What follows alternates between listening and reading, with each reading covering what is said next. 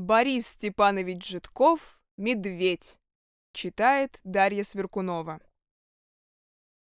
В Сибири, в дремучем лесу, в тайге жил охотник Тунгус со своей семьей в кожаной палатке. Вот раз вышел он из дому, дров наломать. Видит на земле следы лося Сахатова.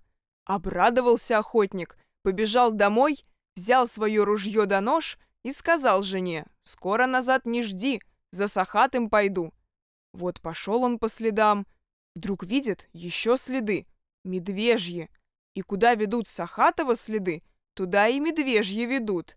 «Эге!» — подумал охотник. «Я не один за Сахатым иду. Впереди меня медведь Сахатова гонит. Мне их не догнать. Медведь раньше меня Сахатова поймает». Все-таки охотник пошел по следам. Долго шел. Уж весь запас съел, что с собой из дому захватил. А все идет да идет. Следы стали подниматься в гору, а лес не редеет, все такой же густой. Изголодался, измучился охотник, а все идет и под ноги себе смотрит, как бы следы не потерять. А по пути сосны лежат бурей наваленные, камни травой заросшие. Устал охотник, спотыкается, еле ноги тянет, а все глядит, где трава примята, где оленем копытом земля продавлена.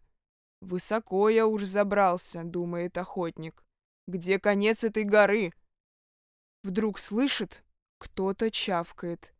Притаился охотник и пополз тихонько. И забыл, что устал, откуда силы взялись. Полз, полз охотник, и вот видит, совсем редко стоят деревья, и тут конец горы. Она углом сходится. И справа обрыв, и слева обрыв. А в самом углу лежит большущий медведь, гложет Сахатова, ворчит, чавкает и не чует охотника. «Ага», — подумал охотник, — «ты сюда Сахатова загнал, в самый угол, и тут же его заел. Стой же!» Поднялся охотник, присел на колено и стал целиться в медведя. Тут медведь его увидел, испугался, хотел бежать, добежал до края, а там обрыв. Заревел медведь. Тут охотник выпалил в него из ружья и убил. Охотник содрал с медведя шкуру, а мясо разрезал и повесил на дерево, чтобы волки не достали.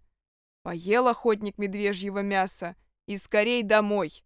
Сложил палатку и со всей семьей пошел, где оставил медвежье мясо. «Вот», — сказал охотник жене, — «ешьте, а я отдохну».